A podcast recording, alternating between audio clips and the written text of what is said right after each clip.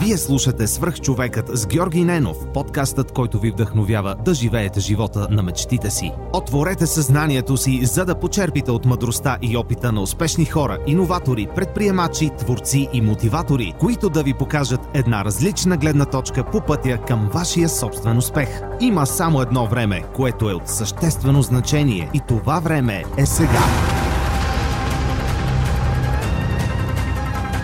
Здравейте, вие слушате свърх човека с Георги Ненов.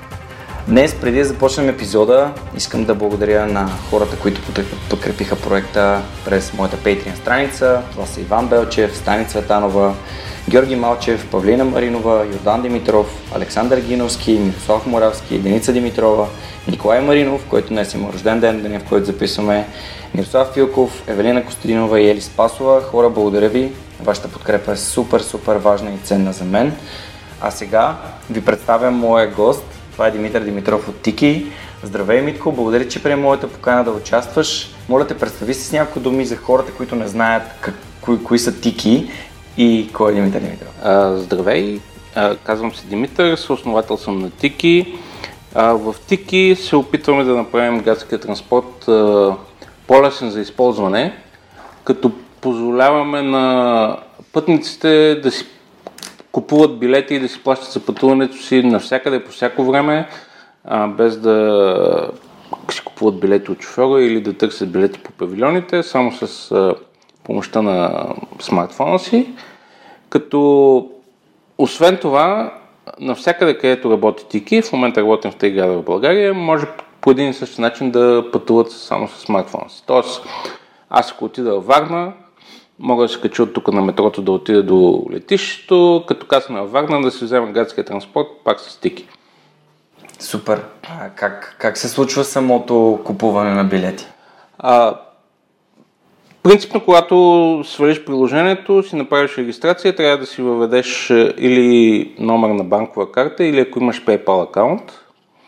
И когато си в метрото имаме едни турникети, които са брандирани с нашото лого, т.е. трябва да застанеш пред турникета, отваряш приложението, ние разпознаваме, че си там пред този турникет, натискаш бутона да си купиш билет и минаваш. Вратичката се отваря и ти минаваш. Когато си в автобус, по същия начин, когато се качиш в автобуса, ние разпознаваме, че си в този автобус. Използваме а, едни сензори, които са Bluetooth сензори за близост, които се казват iBeacons. И те всъщност представляват а, аналог на, ако мога така да кажа, на перфоратора. Защото във всеки автобус, във всеки турникет на метрото, ние имаме уникален идентификатор, който ни казва да, човека е там. Тоест, ти ако си в близост до тези сензори, телефона ги засича и казва аз съм близо до този сензор, в този автобус, в тази станция на метрото съм искам да си купя билет. Дигитален перфоратор. Да, дигитален перфоратор. Супер, звучи много интересно. Аз още не съм ползвал вашата услуга, но, но ми харесва това да няма нужда от това да си зареждам карта или да си купувам билети, защото това е много досадно и отнема доста време. А, от колко време развивате, развивате компанията и с какво точно се занимаваш ти? А, Тики възникна като идея май месец 2014 година. А, тогава направихме като прототип на а, едни събирания, които бяха, се казваха Startup Weekend.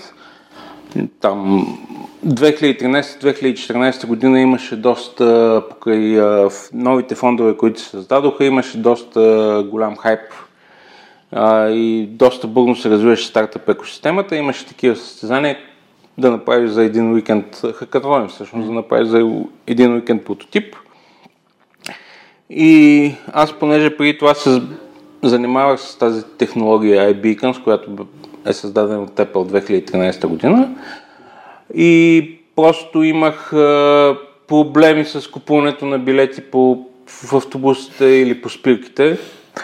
И реших, че комбинацията от тази технология, която ти казва къде се намираш, плюс нуждата да си купиш билети и смартфоните вече бяха достатъчно навлезли, може да стане добра синергия, да се получи добра синергия и да се направи такова приложение. След това, след този хакатон, а, ни поканиха в преакселератора на Started Smart през есента на 2014 година. Тогава почнахме, установихме първите контакти с община Бургас и в началото на 2015 година бяхме прияти в акселератора на Eleven. Там получихме първото финансиране, регистрирахме тики и започнахме да работим върху прототип. Първото внедряване а, беше в февруари месец 2016 година в един фериботен оператор в Англия.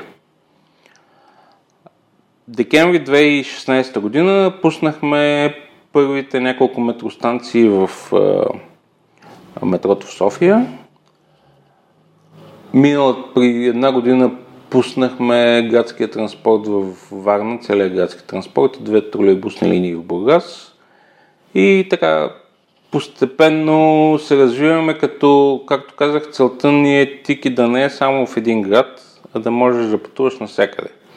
Понеже разбрах, че си живял в Германия, а, там, примерно, а, има една фирма голяма, която прави мобилните приложения на всички градове за билети, но примерно с приложението в Берлин не можеш да отидеш в Мюнхен и си купиш билети. Нашата цел е навсякъде. Нещо като, както можеш да ползваш Uber навсякъде, където има Uber, Да. Така и да можеш да ползваш едно приложение навсякъде, където има тики. Отлична идея. А, вие извън България в момента, защото спомена, че работите а, на такъв ферибот в Англия. Имате ли някъде внедрявания, които са извън България? Защото ми струва, че все пак не, по-големия пазар е там, където има по- по-развит градски транспорт и повече хора. Така е, да. Всъщност по-големия пазар е наистина навън, където се ползва повече градския транспорт. А всъщност имахме две внедрявания. Единият е този в фериботния оператор в Англия и другия беше в един град в Канада, в Квебек, но там постепенно, понеже решихме първоначално да се фокусираме на България и то има история и причина за това, и постепенно в момента тези операции там са сложени на пауза, така да Okay. кажем. А, и причината е следната. Когато тръгнахме като стартъп, нали, като всеки стартъп, опитвахме да правим няколко пилота. Първоначално решихме, че а, нашите клиенти са в големите градове. Лондон, Париж, Берлин, където има критична маса, където наистина се ползва градския транспорт. И съсредоточихме първо усилията си да контактуваме с тях. Значи, там а, в интерес на истината хората в а, транспортните организации и в транспортните компании са доста отзивчиви. А, за разлика, примерно, от нашия регион, където трябва да си доста по-настоятелен. Но ни изтъкнаха две причини, поради които една компания, която е на година, година и половина, не може да тръгне веднага от най-големите mm-hmm. градове. Първо казах, те казаха, ние сме направили огромни инвестиции в нашата технология и в момента, а, за да адопнем някаква технология, mm-hmm. да приемем някаква технология, която е сравнително млада, трябва да имаме доказателство, че тя работи. Тоест, намерете по-малка екосистема, върнете се, mm-hmm. пробвайте в България, докажете, че там работи и после елате да си говорим. А, това всъщност беше големия проблем mm. и заради това решихме да се отучим първо да направим нещо вкъщи, да докажем, че работи вкъщи, за да излезем навън. А, друго, както казах, променихме си малко стратегията, не се целим в най-големите градове. Забелязваме, че примерно градовете, които са с население между 300 хиляди и милиони и половина, има достатъчно голяма критична маса, защото те не са малки градове. Mm. Примерно градовете под 300 хиляди, там чувствително намалява използването на градския транспорт, където го има, защото те са сравнително компактни, хората... Или ходят или имат коне. Точно така, или ходят. Освен това, в някои градове не е особено престижно да се ползва градския транспорт, mm. поради менталитет и така нататък. И решихме наистина първо да се съсредоточим в градовете, които са в този диапазон. 300 хиляди, милион, милион mm. и половина. В Европа, ако смятаме Русия и Турция, има 250 града, които попадат в този диапазон с 100 и над 150 милиона потребители. Което дава един огромен пазар. И както казах, основният проблем, който хората срещат е първо, когато къмютват между няколко града, че трябва да имат няколко приложения. Аз 2016 година бяхме в един акселератор в Чурих. Там изброих, че ако искаш да ползваш всичките различни видове градска мобилност, трябва да имаш 7 различни приложения. Нали? Велосипеди, паркиране, а, железница и така нататък.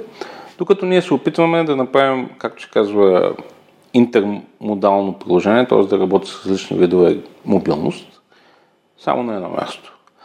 А, другото нещо е, че пак ти си бил в Германия, обикновено тарифите са много сложни да стигнеш от точка А до точка Б и е много трудно да се ориентираш. Факт. Всъщност една от поводите, които, поради които тръгнах да правя тики, освен на ситуацията тогава в София, беше, че а, бях в Мюнхен в командировка и знаех точно каква карта трябва да си купя. Обаче на тикет вендинг машината а, трябваше първо да кажа, искам да пътувам до еди коя станция, което е много дълго непроизносимо немско mm. име, трудно да се запомни. И така след няколко стъпки стигнах до момента, в който можах да си купя дневна карта за еди коя е сезона. Тоест, потребителското преживяване, което no. съществува в тази технология е много устаряло и отнема много време, за да стигнеш до този момент. А пък използването на тази технология с тези сензори за близост ти позволява просто с едно тапване на телефона да си купиш билет. Супер. Вие колко човека сте в, в екипа, който създаде компанията и как, как се събрахте, смисъл, като знания и като умения?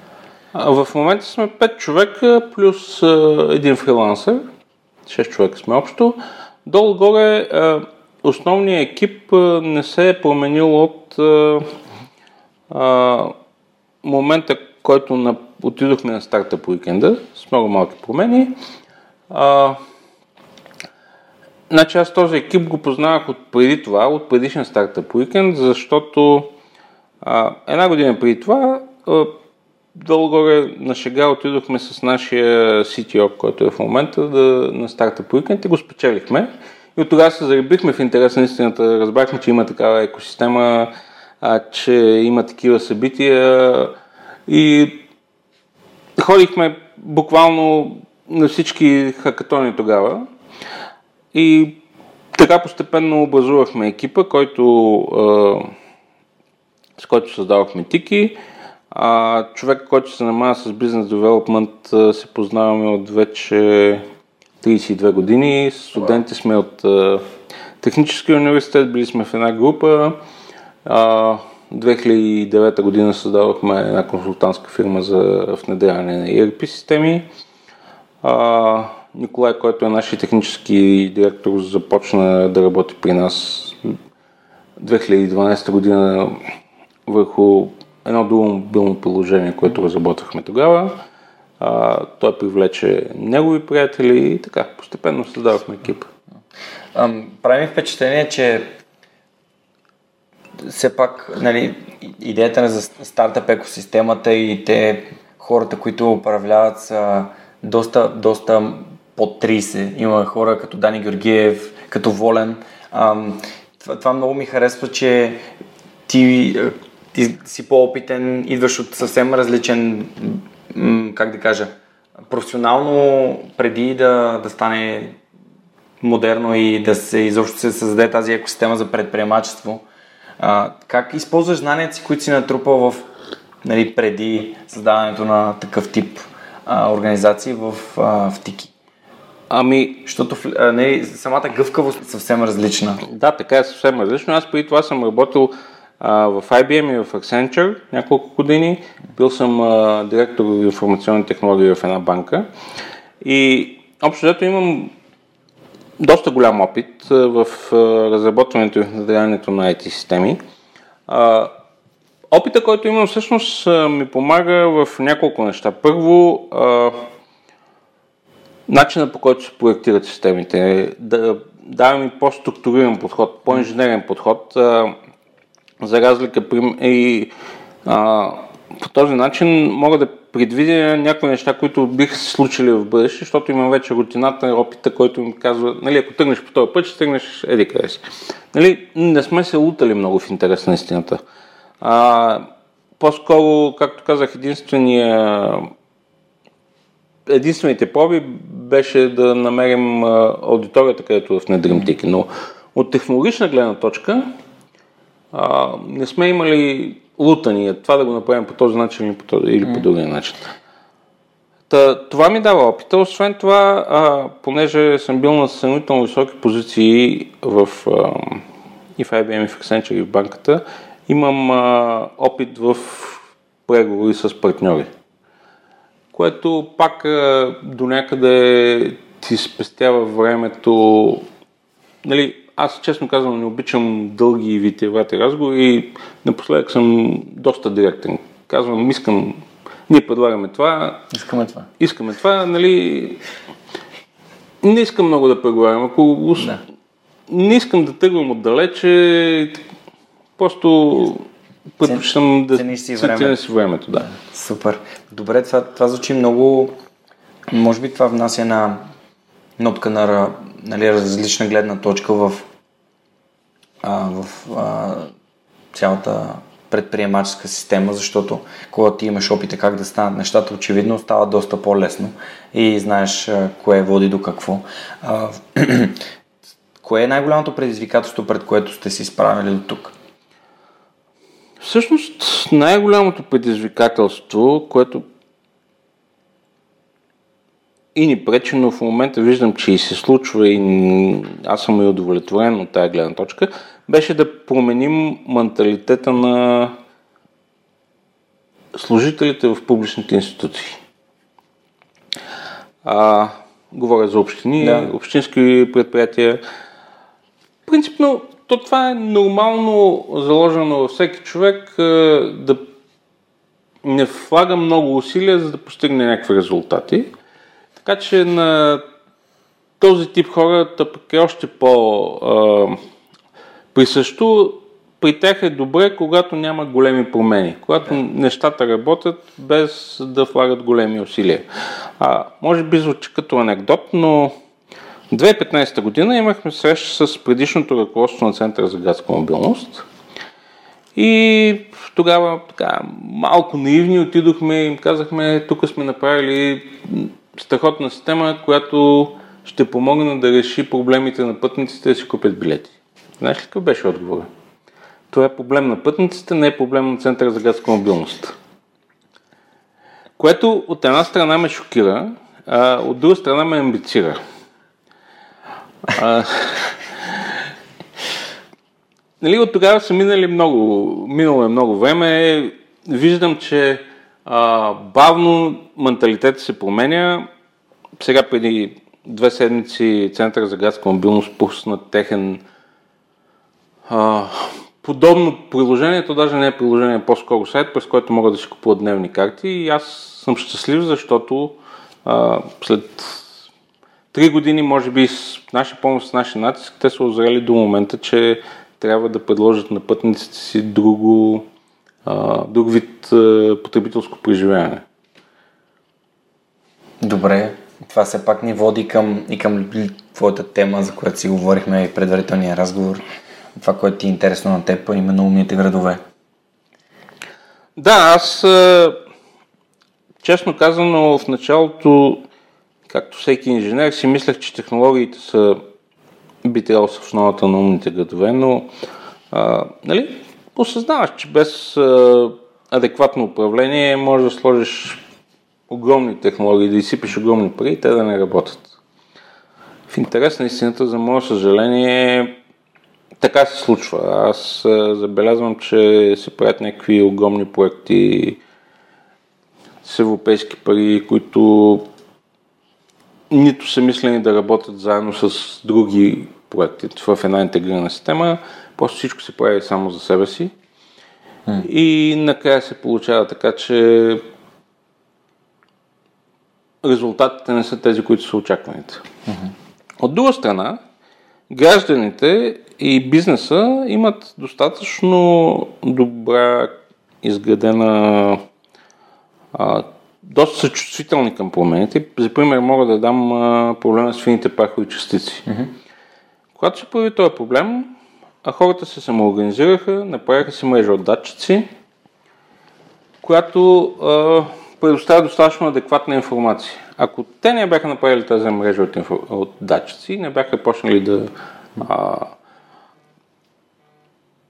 този проблем да го а, а, да го регистрират, да го регистрират да. мисля, че общината нямаше да го признае. Смятате на телефон. Умните градове всъщност трябва да са комбинация от а, технология плюс а, процедури и политики, които преди това са премислени. Защото да използваш технологията е така само заради нея, няма смисъл, няма резултат. А, както казах, Air Sofia Info е добър пример също как нещата трябва да се случват отгоре, отдолу нагоре, mm-hmm. с участие на гражданите. Това според мен е друг голям проблем, защото администрацията е склонна да неглижира мнението на гражданите и да прави неща, да си бъде самодостатъчно. При нас долу-горе беше също. Нали? Казах, ние нямаме проблем, проблема е на пътниците. Аз отидох като тръгнах да правя тики, защото видях, че пътниците имат проблем. Mm. Та, това ми е по-скоро болна тема от гледна точка на това, че липсва тази връзка между проектите, администрацията и това, което искат гражданите. Mm-hmm. А един град, за да е умен, трябва да първо да предоставя адекватни услуги, а и второ да е услуга на гражданите, защото тя администрацията финансира от нашите данъци, естествено. И администрацията не трябва да действа реактивно, да, проактивно. а трябва да, действа, да бъде проактивна. Mm. И начина по който администрацията би била проактивна е да събира всички възможни данни, които може да събира, да ги анализира, да вижда какви са тенденциите, къде би могло да има проблеми и да ги решава преди изобщо да стигнат до да засегнат гражданите. Да, това ми напомня и за тези приложения, които последните няколко години са доста известни. А, гражданите и сиви, които са точно такъв тип приложения, където гражданите са активната страна. А, и наскоро бях попаднал на един пост и отдолу служител, може би на столична община или някакъв административен орган беше написал, ама те хората могат да го направят това през нашия сайт. А, във Фейсбук е, има един, един такъв отговор от столичния инспекторат, който преди няколко месеца се разпространяваше във връзка с сигнал за непочистен снег, който е подаден декември месец. Отговор идва май, март или април mm-hmm. и отговор е там всичко е почистено. Естествено, март или април всичко е почистено. Та, Напълно те подкрепям. А, един проблем, който аз се сблъсках с столична община беше защо се събират такси за синя и зелена зона за паркиране в нея, при условие, че паркоместата не са почистени. Да. Защото ти ползваш услуга, която всъщност не ползваш. Тоест, не би трябвало да плащаш за услуга, защото там няма, а ти трябва да се качиш на стенга или сам да си го разринеш. По принцип, твоите задължения са да почистиш само пред а, кооперацията, пред която живееш, там където е а, нали, тротуарното пространство пред нея, а не да си плащаш за място, което съм си почистил, например. М- може би е тенденция в България да се правят неща на парче, аз също не харесвам тази тенденция. Защото така се, не се гледа, аз не, не съм ти споменавал, но аз съм занимавал с транспортен, а, транспорт моделинг mm-hmm. и съм занимавал с трафик, с данните за трафика и съм участвал в доста проекти, които са свързани с магистралите в България, защото след Люлин всички. И ми беше много странно, когато а, тук столична община казах, сега ще направим кръстовището на телевизионната, кой ще решим всички проблеми. Като всъщност ти този трафик няма как да му решиш проблемите, Само ако сложиш с едно кръстове. Преместваш ботълнека да, на следващото точно кръстовище. това е казвам и ясно. И то това е... А, колите са като флуидите. Те, те се движат във всички посоки, които се движат, но просто дупката за запушването е другаде. А, така че това не ми харесва. Имаш ли идея как би могло да се подобри, а как бихме могли като граждане, защото доста осъзнати и готени хора слушат подкаста, ам, как бихме могли да направим нещо, което да, да покаже на столична община или на място, където живеем, че има нужда общинските фирми, които свързани с транспорт или по някакъв начин с управление на градовете ни, да се вслушват в мнението, защото това не е проблем на, на гражданите, ми защото проблема на гражданите е техен проблем. Да, всъщност опита ми до сега показва, че а, такива организации работят единствено когато върху тях се упражнява системен и непрекъснат натиск. Както казах, техният интерес е минимум усилия да закрепят съществуващото положение. Когато нещ... ние като граждани не казваме, че има проблеми, за тях проблемите не съществуват и те продължават е, по-старому. Така че е, всички възможни начини да се е, индицират проблеми, било, било чрез гражданите, било чрез постове във Фейсбук, било чрез всякакъв друг е, вид е, на гражданско участие, е, петиции и така нататък, би нали, поставя, изважда тези структури от зоната им на комфорт и ги кара да се задействат. Те а, също не обичат лошата публичност. Нали? Та, опита ми показва, че до момента всичко се случва само с натиск, поне докато не се промени менталитета. Mm-hmm. Това е също част от, от процеса, промяната на менталитета.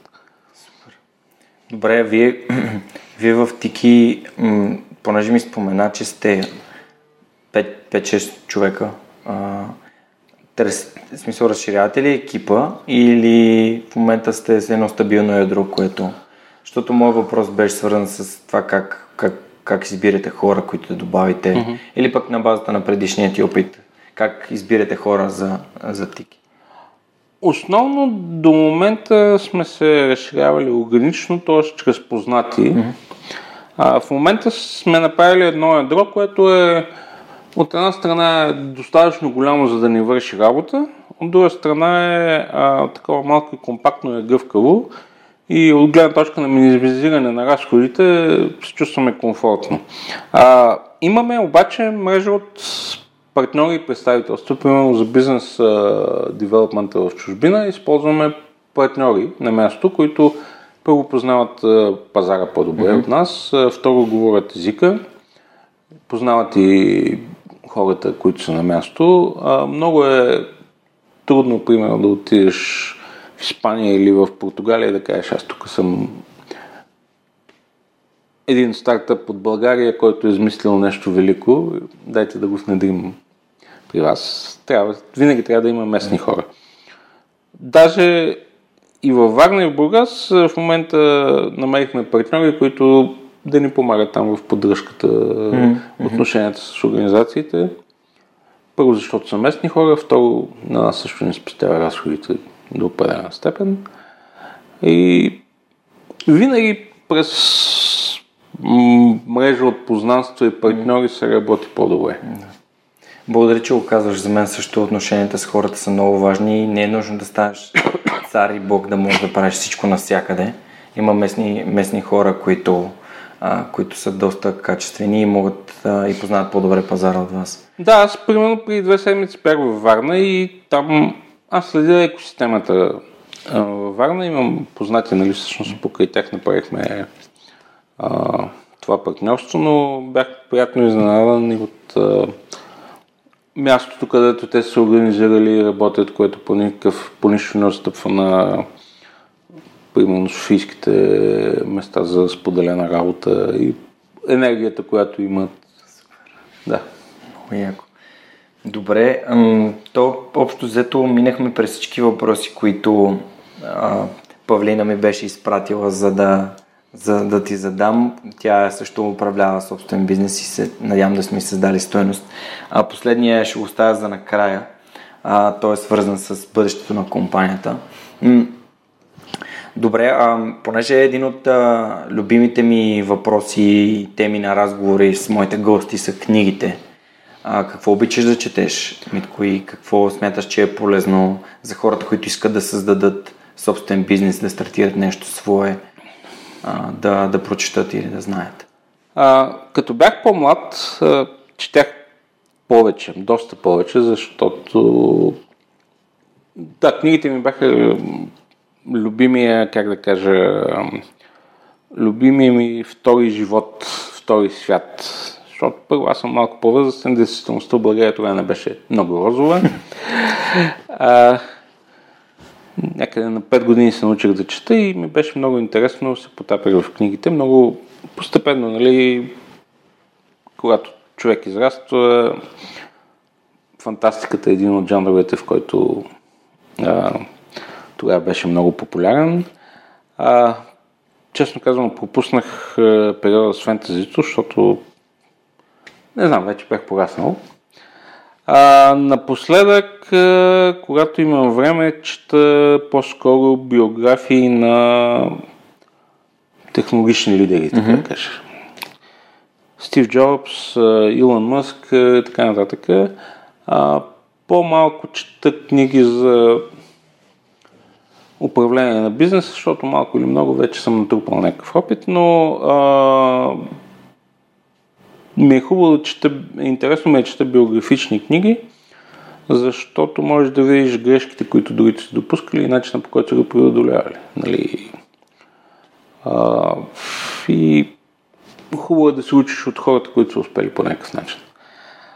А, съвсем в друга посока, преди стана вече две години, но ми се е запечатала доста. И една книга прочетох сборник от разкази на Тео Чепилов от ситуация в ситуация, която а, имаше много динамични и приятни разкази, написани без а, а, всякакво превземане, нали, звучаха доста реалистично. Освен това, преди малко повече години, а, другата ми любима книга е от а, забравях му името, пак един Ивайло се казва, Ивайло Стоянов, който издаде две книги. Първата му книга а е в стила на Гепи, а, описва времето в България преди 15-20 години и е доста свежо написана.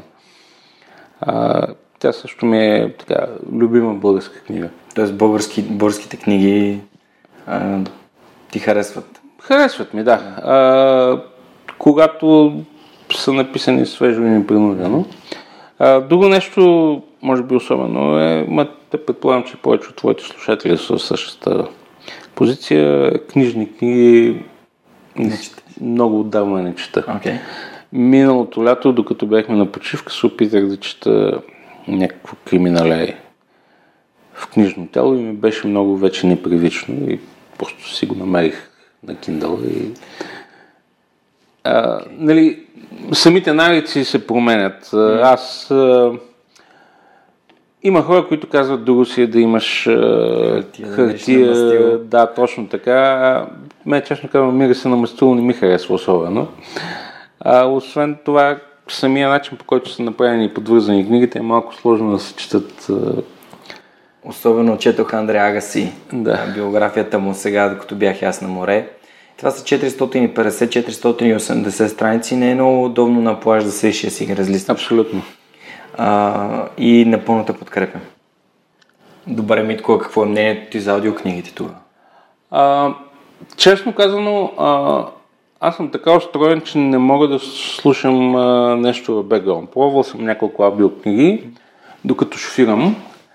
А, по-скоро, понеже държа се да, получи съдържанието, е хубаво човек да се съсредоточи, когато слуша нещо. Малко а, не е такъв, а, не е моето нещо. Mm-hmm.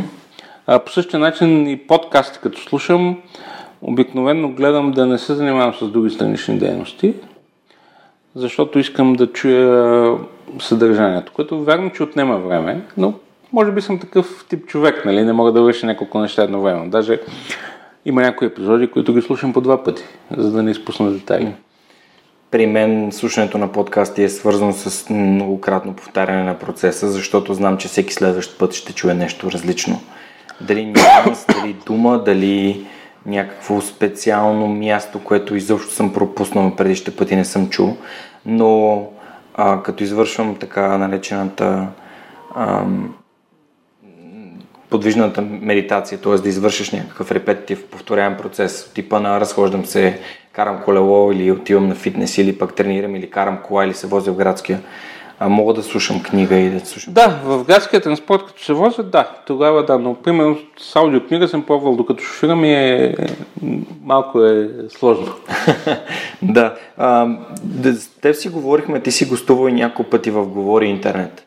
Аз до сега не съм, а, не знам, може би съм споменавал за Говори Интернет, но а, нали, Водо и Еленко са много готини, правят много стоеностен проект, който е по-скоро насочен към новини, политика и тек неща, но имат много, много интересни и готини гости. Така че за слушателите, които не са слушали а, подкаста на Водо и Еленко, как се говори интернет, а, ще пусна линк към епизода днес, за да може да откриете и твоите гостувания.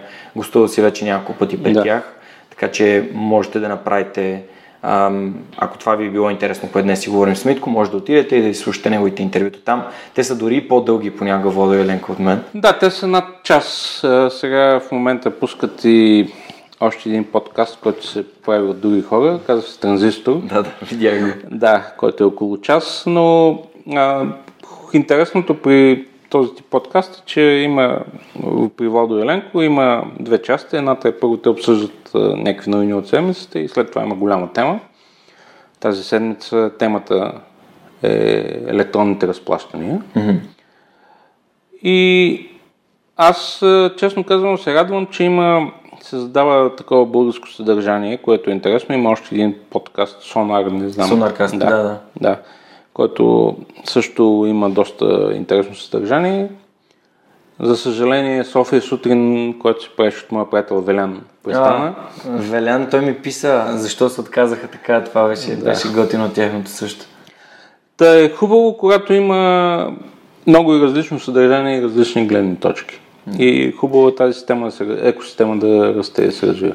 Стараем се, аз съм се опитал да събера абсолютно всички в една група, за да можем да си помагаме и да споделяме опит, защото колкото по-добре правим нещата, които правим и толкова повече хора ще и подкасти и това ще е добре за всички. Харесва ми това, че отбеляза, че това е гледна точка.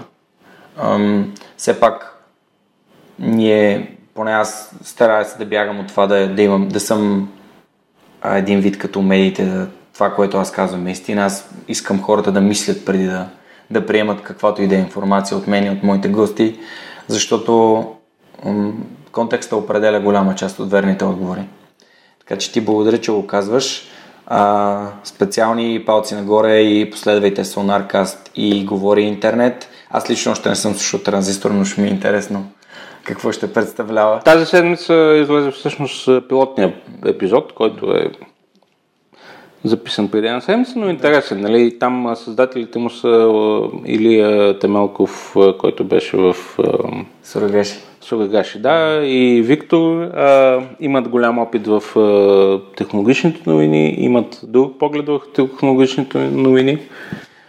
Готин. Така че интересно е да има такива злободневни а, теми да се обсъждат, защото някои хора може би имат проблеми с езиците, Друго е да си го чуеш на български язик, според мен.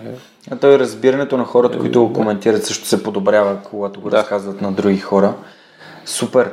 Добре, ако можеш да се върнеш назад в, в създаването на тики, има ли нещо, което би могъл да направиш по-добре или има, има ли някакъв урок, който би искал да споделиш с хората, които искат да създадат а, собствена компания? Това, което бих направил по-добре, може би. Аз това го споделих като част от уроците, че от самото начало а, бих тръгнал да може би малко повече а, агресия, но в добрия смисъл, да тръгна да преследвам целите от гледна точка на крайния клиент. Нали. А, ние в началото наивно вярвахме, нали, доколкото може хора на 40 няколко години са наивни, но наивно вярвахме, че когато представиш нещо, което е добро, то ще веднага ще бъде прието, което общо взето тази наивност се изпари там в първите няколко срещи. Това, което бих направил е да бъда малко по-агресивен от самото начало. Това ми звучи като маркетинг.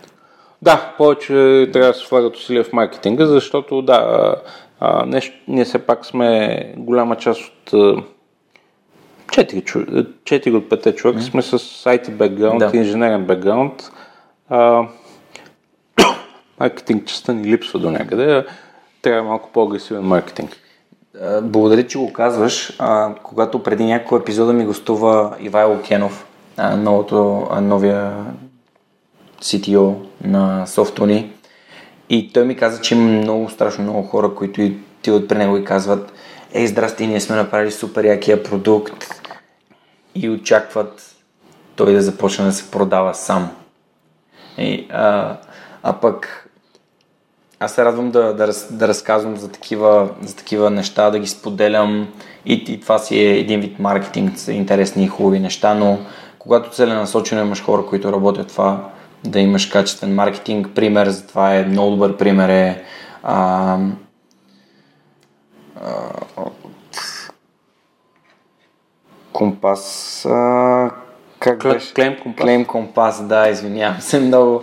На Алекс Уминта ми беше да. гост и той има точно нали, маркетинг, бекграунд и бизнес девелопмента. Да, те имат много добър маркетинг, защото примерно аз непрекъснато получавам в Facebook постове този полет е закъснял, да, нали, възползвай се, което е добре, нали, първо се налага бранда, налага се, знаеш какво можеш да очакваш от тях и дори и да не си имал проблем, следващия път, като имаш проблем, първото нещо, което ти идва в главата е клем компас, въпреки че те процедурите са така направени, че и, хор... и, сам, може. и сам може да се оправиш. Да. Той, Алек, а, той Алекс специално каза, първия пост, който сме написали, е как да го направиш сам. Да. И това, което ние правим, е спестяваме време на хората и се занимаваме с нещата, които. Това е и ние, което искаме да постигнем, хора, хората да се чувстват по-комфортно, докато пътуват. Да. А как си представяш нашия град, ако се развива в правилната посока, да кажем за София след 10 години, имайки всички тия технологии и възможности? Аз а, имам а, два града в Европа, които много ми харесват, по начина по който функционират. А, Виена и Варшава. А, много са удобни от гледна точка на пътуване, от това как се чувстваш на улиците, от комфорт и искам да се движим в тази посока. Примерно Варшава е доста голям град, Виена също, но няма задръстване по улиците. Почти в центъра не можеш да видиш коли, защото градският транспорт е много добре направен, има всякакви пешеходни връзки, подлези, инфраструктурата е страхотна. Т.е. да вземем пример. Както да. ние даваме личен пример в подкаста, така и градовете да взимат Да, аз, а, нали, елементарното нещо, което всеки според мен, който тръгне да управлява една такава структура, е да отиде да види кои са добрите практики, които вече са внедрени, работят и просто да ги пренесе. А не да се опитваме да измисляме колелото. А, един пример, с а, така нареченото електронно правителство, вместо да вземем това, което е направено в Естония, което те даже ни предлагаха да го вземем и да го внедрим в България, в момента за близо 20 години, откакто се говори за електронно правителство, са похарчени над 2 милиарда лева, доколкото знам. И ефектът е почти нулев. Тъжно. Тъжно е, да. Добре, а има ли някакъв належащ проблем пред София, който според теб е най-належащия, който ти забелязваш пред градския транспорт, например? Ами, от време на време се качвам до Витуша. Това, което ми прави впечатление е, че транспорта до Витуша е в ужасно състояние. Автобусите, които се използват там, аз говоря за уикендите, са, първо са амортизирани, най-вероятно изглеждат като на моя възраст, аз съм на 50 години, Второ са адски нередовни. От друга страна, а, там има един период, в който е забранено движението на моторни превозни средства през уикендите и което е добре, защото иначе пък се получават някакви огромни натрупвания. Но според мен е най-логичният начин, понеже примерно през уикендите градският транспорт в самия град не е толкова натоварен. Mm-hmm. Аз знам, понеже ние обслужваме три автобусни линии, знам, че през събота и неделя те се обслужват с по-малко коли. Какъв е проблема? Вместо да се пращат а, стари амортизирани автобуси, да се тези нови автобуси, които не се използват събота и неделя, да се пренасочат а, към Витуша или към другите извънградски маршрути. Те са същия тип автобуси, mm-hmm. които се ползват, да бъдат по-чести и първо ще бъде много по-лесно, вместо да автобуса да е на половин час да се качиш на Витуша, ако ти е на всеки 10 минути, ще бъде много по-лесно и по-комфортно първо да се качиш или до Алеко, или до Златните мостове, там нататък да тръгнеш да си направиш разходката. Според мен това не изисква нито някаква висока технология, данните са ясни, а, просто желание. желание да се направи. Но все пак това е проблем на пътниците, нали? Не е проблем на общината. да се върнем на вица от Да, всъщност... Кога, кога ще успеем да, да, да преборим това нежелание на хората да работят? Ам, как бихме могли да, да повлияем, нали, то, те, те да осъзнаят, защото аз съм срещал хора в администрацията, които знаят да се вършат работа и го правят със желание. Ходил съм в НАП и, и съм попадал на хора, които ми казват, сега направете това и това и това и, и, и то, то се вижда, че някои от тях наистина искат да го правят. Но цялостно просто тия тежки организации ам, работят прекалено мудно за, за годината, в която се намираме в момента. Още повече, че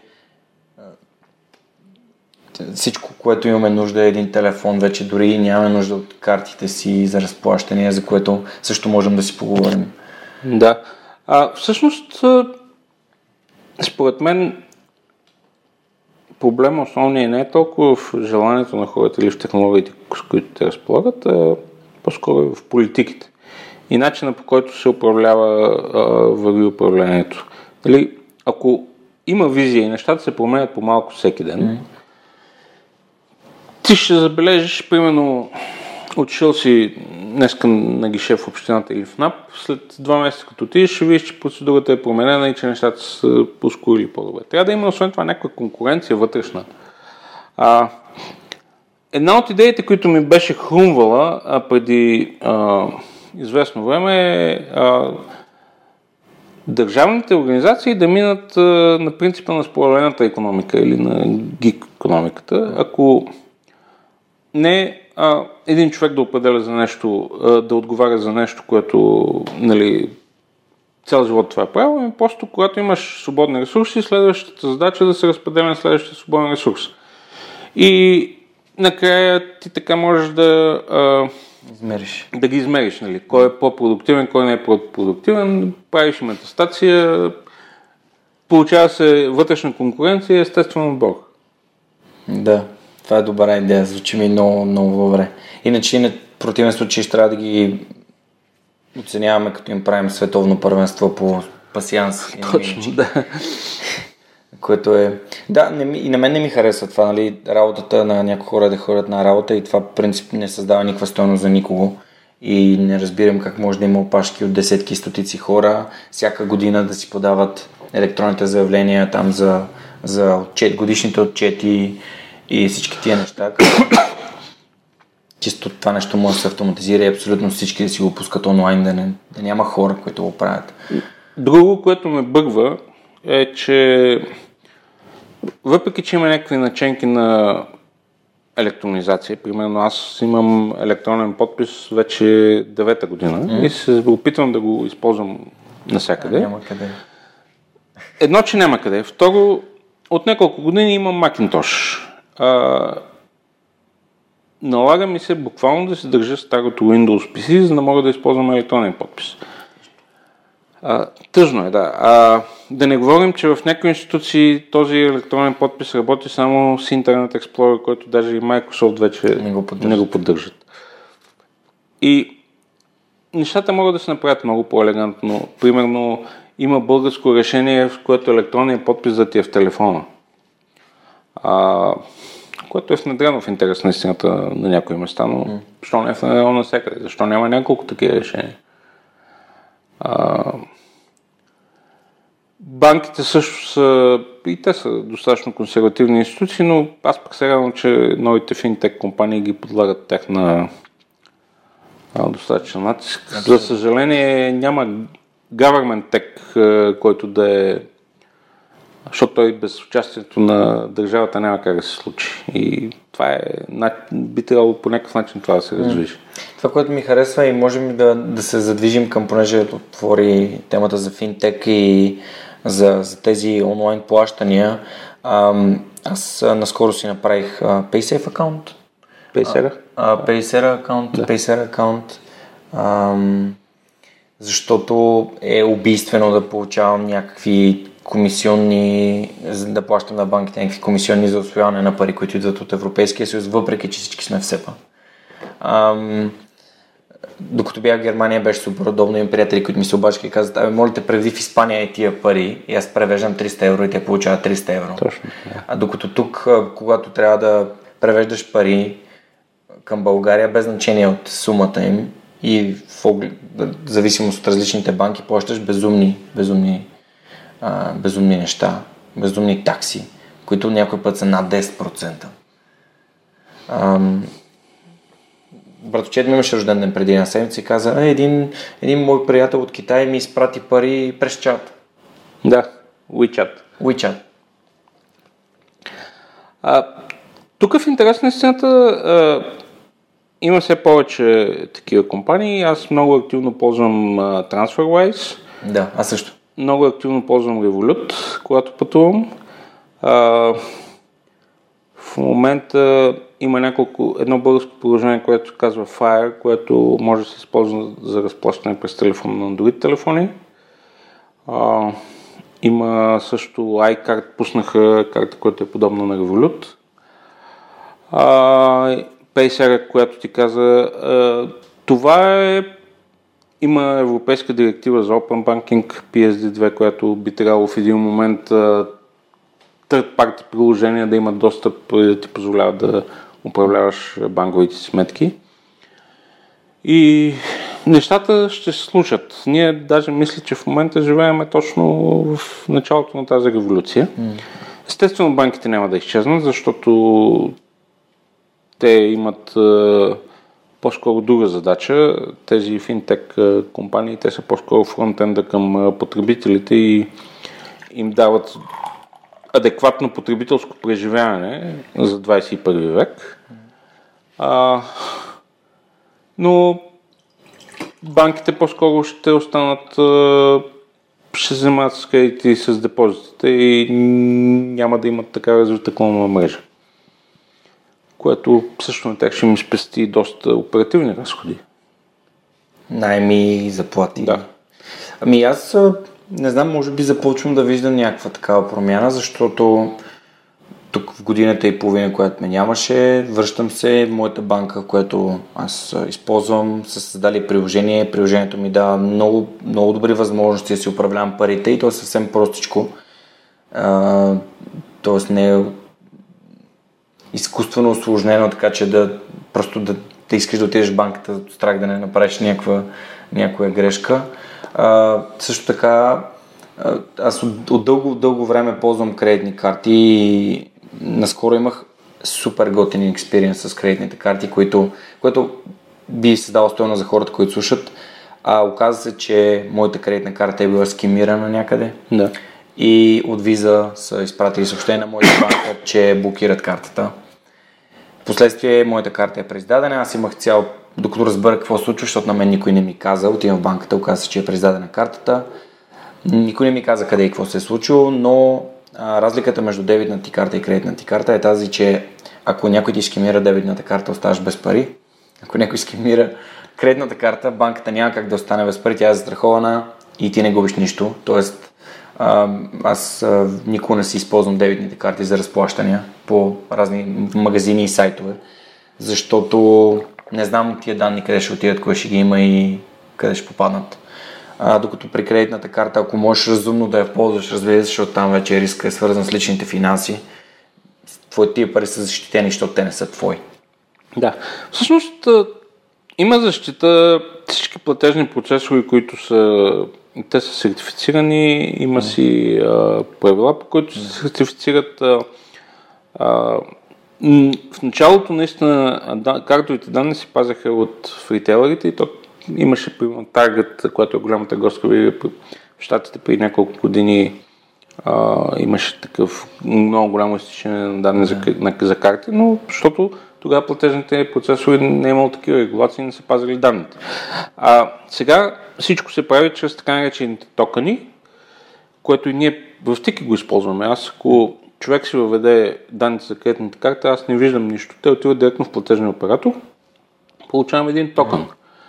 И аз мога да задължа всъщност този токен с една сума, но тя отива в моята сметка в платежния оператор. Не мога да кажа на този токен парите трябва да отидат по някоя друга сметка. Да. Този, елиминира се такива атаки от тип Man in the Middle и дори да се прехванат.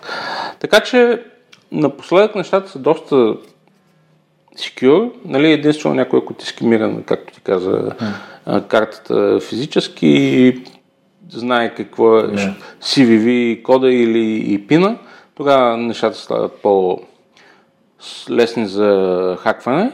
Mm. Но а, вече нещата са от тази гледна точка са доста сигурни. Аз понеже преди 20 на години съм работил в а, един интернет доставчик в Сан Диего и там отговарях за билинга. Mm-hmm. И още тогава, когато нещата бяха в а, доста по-назад, нали, пред 20 години от гледна точка на развитие, те кредитните, кредитни, фирмите за кредитни карти си имат процедура, при която ако аз не съм получил услугата, мога да си поискам парите обратно. Нали, доставчика трябва да докаже, че той е предоставил услугата. Mm-hmm. Ако не успееш да докажеш, след 45 дни си получаваш парите. Си получаваш парите обратно. Да. да, аз просто исках да го отбележа и а, ми харесва това, че хората все повече започват да се доверяват на такива услуги, в които има плащания аз лично ползвам Spark. Супер доволен да, съм, въвел съм си кредитната карта. Оне ден, точно този проблем с кредитната карта, тя ми беше въведена в приложението, аз си ползвах кола, след което тя ми каза, не е в завършено плащане, може да ползвате отново, защото явно кредитната карта беше да. нали, тази не, вече неактивната, деактивираната. Обадих се на на, на хората от Spark. Те ми казаха, окей, готово е, приключихме с плащането с новата ви карта, благодаря ви, извиняйте. И след което и нямам никакви, никакви притеснения. Надявам се, че хората ще почнат да, да, да си дават кредитните карти, но, нали, знайки, че е доста по-безопасно от преди, но знайки нещата, за които сега с теб говорихме, че а, има си начини, по които това се предотвратява, всякаква злоупотреба, че тези номера а, фирмите не ги пазят, те отиват директно само за плащанията, те са криптирани, защитени, а по-добре да си използват кредитни карти, разбира се, пак. Да. А, но това е готино. Добре, ам, има ли нещо за тези безконтактните плащания, което би било интересно да споделим с хората, които слушат? А, безконтактните плащания също са доста удобни, защото там позволяват нещата да случват бързо до определена сума. Нали? То е, сравнително малки плащания а, могат да минат без да се въвежда допълнителен пин. И 25 лева, май 25 лева в България, в Англия мисля, че 35 е паунда, варира в различните държави. А, ускорява доста процеса на покупка, чекаут. сега, даже вчера гледах и мои приятели бяха разпострани, едно клипче споделиха, как човек с безконтактен посттерминал отива и сканира портмонето на някой, който има а, безконтактни карти. Но първо, това нещо работи от много близко разстояние. Тоест, трябва да е някой, долепен до джоба. Трябва да е долепен до джоба. Освен това, ако имате няколко безконтактни карти, това не, не се случва. Просто посттерминал не работи по този начин. Да. Той трябва да има точно една карта. Така че нещата, които са в лаборатория, не винаги работят в реалния живот и са по-скоро а, митове и легенди. Това е интересна тема, защото аз да скоро се бях притеснил и почнах да търся RFID Safe да. портфели. Това маркетингов трик ли? Мисля, че по-скоро е маркетингов трик. Аз ти казах, ако имаш няколко карти, посттерминала първо, защото те са една до друга, ако се впълнят, посттерминала не знае кой е чарджва и а, просто не минава транзакцията. Нали, в много ограничени а, случаи това ще работи, но първо някой трябва да знае къде е портмонето, да се вижда, за да се долепи посттерминала до него. Не е толкова лесно. Да. Защото в България винаги имаме, имаме едно такова притеснение, че някой ще ни измами, някой ще ни излъже, някой ще ни вземе парите. А, може би и затова още повечето услуги, които ползваме са предимно за физически продукти са кеш on delivery и нямаме, при, нямаме предплащания. Да, но доколкото знам, в момента вече около 15% от плащанията в, с карти, така че то непрекъснато расте този процент. А, хубаво е да навлизат тези нови технологии. Даже в един момент а, и самите физически карти, като картите ще станат излишни. Всичко ще mm. ти е в телефона. Нали, да. в, ако живееш в пазари, които са примерно Англия, Штатите, Полша, даже Украина, където има Apple Pay, в Русия работи Apple Pay и Google Pay, може да ходиш само с телефона си. Стига да имаш батерия. Понеже спомена, че си живял в чужбина, а, разбрах Сан Диего. Да. Колко време е? А, две години. Това беше преди 20 години. Mm. По-скорошен опит имам, когато работех в IBM и в Accenture, бях в Москва 5 години приблизително и след това в Киев. Защо се прибра? От щатите се прибрах преди 20 на години, първо защото някак си не беше моят начин на живот. А, тогава в България пък се случиха промените в 1997 година, тук имаше някаква надежда. В Русия бях служител, нали, по-скоро отиваш там работиш за проект. Няма много хора, които се върнали от щатите така. Ами... Повечето хора, които отидат, остават. Да, някак си не го усетих тогава в рамките на тия две години. Може би защото тогава живеех в центъра на София и всичко ти е на walking distance. Да. Докато в щатите живеех в едно предградие, което всичко беше супер, обаче най- супермаркетът ти е на... Коли. Да, имат коли, супермаркетът ти е на 5-6 мили и за най-малкото нещо трябва да се качиш на колата, за да отидеш. Даунтаун е на 20 мили, нали? Иначе прекрасен град Сан Диего.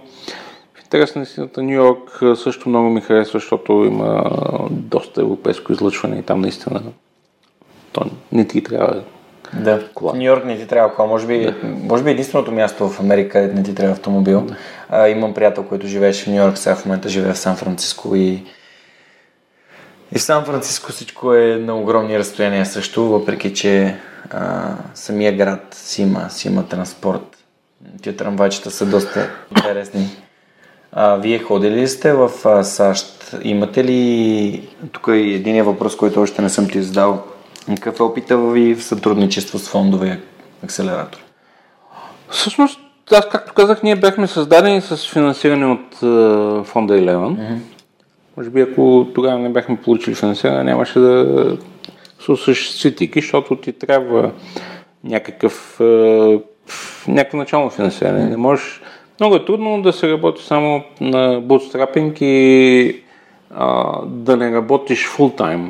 Да. И, то е някакво хоби, което я стане нещо, я не стане. Нали, общо взето човек трябва да се фокусира и това, което е тръгнал да прави, да му дава 100% даже и повече, ако може. А, след това бяхме в един швейцарски акселератор 2016 година. А, мисля, че това, което се случи с а, Launch и Eleven, а, стимулира доста хора да си зарежат нали, работата и да се опитат да се осъществят идеите. Вярно е, че няма много успешни а, стартъпи и изходи, но то е по-скоро от един момент нататък е въпрос на упорство и въпрос на умение и маркетинг. А, дали ще продължаваш. А, това, което не ми харесва в а, начина по който се случиха нещата е, че примерно имаш един бум 2012-2015 година, След това, понеже тия фондове разчитат до голяма степен на финансиране от е, европейски средства, нещата замряха. А, не се получи а, то това нещо трябва да работи непрекъснато. Непрекъснато трябва да има нови пари да се инвестира в нови компании, да се правят фоллоупи на инвестициите и така нататък. След това има един сравнително голям такъв геп между... Лесно е да намериш до 100-200 хиляди евро, обаче, когато трябва примерно половин милион, което не е голяма сума, е много трудно да се намери. Няма го този междинния а, нали, пост-сид между след сид финансирането преди серия A. А, друго нещо е, че примерно ние сме се блъскали с хора, които са или инвеститори, или се наричат бизнес ангели, те искат много бърза възвръщаемост, което няма как да се случи. Освен това, те искат да заложат на сигурно. Пак в стартъп екосистемата няма как да си сигурен, че всичко ще бъде окей. Okay. Mm. То така е, че колкото е по-голям риска, толкова по- така е. Големи са възможностите за печалба и за... Така че... И трябва да се диверсифицира риската. Да, не трябва да правиш само една инвестиция, ми трябва да, да правиш 10-20 Нали, ако си angel инвестор, ако си по-голям, трябва да направиш стотици инвестиции, за да може да... Слушал съм доста Тим Ферис да говори по темата и всъщност са много малък брой компаниите, които носят възвръщаемост, но те компенсират на и останалите. Така е, да. Това е, това е супер интересно. Ами, добре, тогава да ти задам а, последните два въпроса, които, с които да приключим интервюто. Вече един час си говорим. Много ми е приятно, че има хора с така ам, искрено желание да развият обществото като инструмент, който трябва да казва на, на общината, ние не искаме да живеем така, не да чакат общината на готово да направи града им по, по-добър и по-качествен. Ам, добре, къде искаш да се намира Тики след 10 години? Как, как, как си представяш, че ще изглежда самата компания и нали, в бъди положителен. Да. Точно ще да кажа, че в контекста на това, което се говорихме преди малко, да. може би след две седмици има голям риск да няма тики. Но това е, да. Ако трябва да бъда положителен, бих искал да сме, а, ако трябва да се мерим, наистина бих искал да сме като Uber, но вземайки положителните неща, без цялата тази негативна конотация около Юга и нещата, които се случваха предишните години. Искаме да сме нещо, което хората да ползват навсякъде, когато искат да стигнат от точка А до точка Б, използвайки градския транспорт. Нали. Искам да сме а, поне в Европа, поне в Европейския съюз навсякъде. Което, имайки преди, че Европейския съюз е един би трябвало да е общ пазар, да. където няма ограничения, би трябвало да е постижимо. Това са ми така скромните мечти. Супер, добре. Ако можеш да се върнеш назад към 18 годишния Митко, какво би си казал? Кое е това нещо, което би ти дало най-много стоеност и би ти било най-полезно? Аз не съжалявам за пътя, който съм си избрал. Да. А, може би единствено съжалявам, че а, тогава, когато аз учих в техническия университет, не се наблягаше толкова много на бизнес уменията. И ми се е налагало да ги научавам по сравнително трудния начин. Mm. А, мисля, че пак бих избрал същото. Да. Но по-скоро, ако въпросът не е насочен към това дали съжаляваш или не за едно или друго нещо, кое е това нещо, което ти е било най-ценно, което си научил и което би казал е това е. Това нещо трябваше да го знам по-рано. В смисъл, би било супер, супер полезно, ако го знаех по-рано. Нещо, което се откроява. Както каза за бизнес умението, но ако има нещо друго, за което Ми, Нещо друго е, че може би човек трябва да бъде... Аз принципно не съм много общителен. Mm-hmm. И както повечето хора, които са в тази сфера, заради това, преди това ти казах, че книгите са някакъв друг свят, човек може би трябва да е... Това, което бих искал да съм изградил по-рано себе си, е да съм по-отворен и по-общителен, за да мога да създавам повече контакти. А, както ти казах, когато имаш повече контакти, се намират по-лесно синергии, нещата се случват по-лесно. Общуването с хора би го... Но те нещата се променят. Забелязвам, че аз гледам и по децата си, и младите хора, които са около мен, те са доста по-открити. Начина по който, да кажем, и социалните мрежи, и приложенията, които се ползват в момента са доста, някак си хората са доста по-лесни за посъществяване на контакти.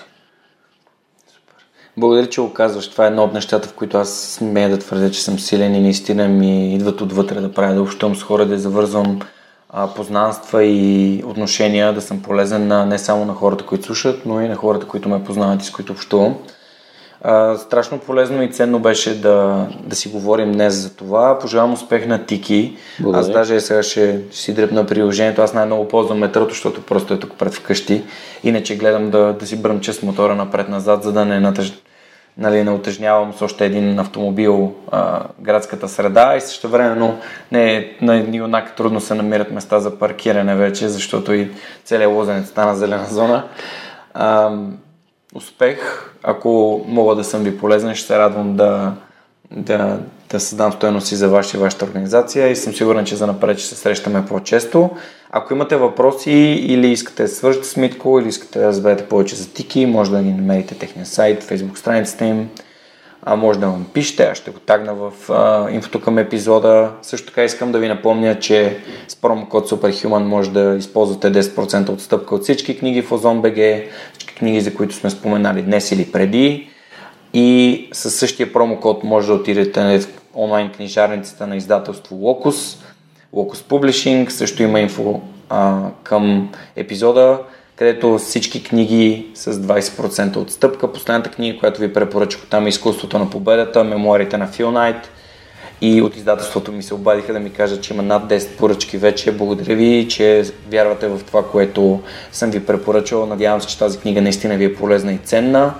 А, приготвил съм ви изненада за след няколко епизода, също друга книга, която смятам, че ви бъде много полезна. Ако мога да, да ви помогна с нещо, пишете ми и ако искате, може да се включите в Patreon групата и хората, които споменах в началото на епизода и да инвестирате в това проекта да става все по-добър и все по-качествен. Благодаря ви за подкрепата и ще се чуем другата седмица в епизод 97. Това беше всичко от нас с Митко и чао до следващата седмица.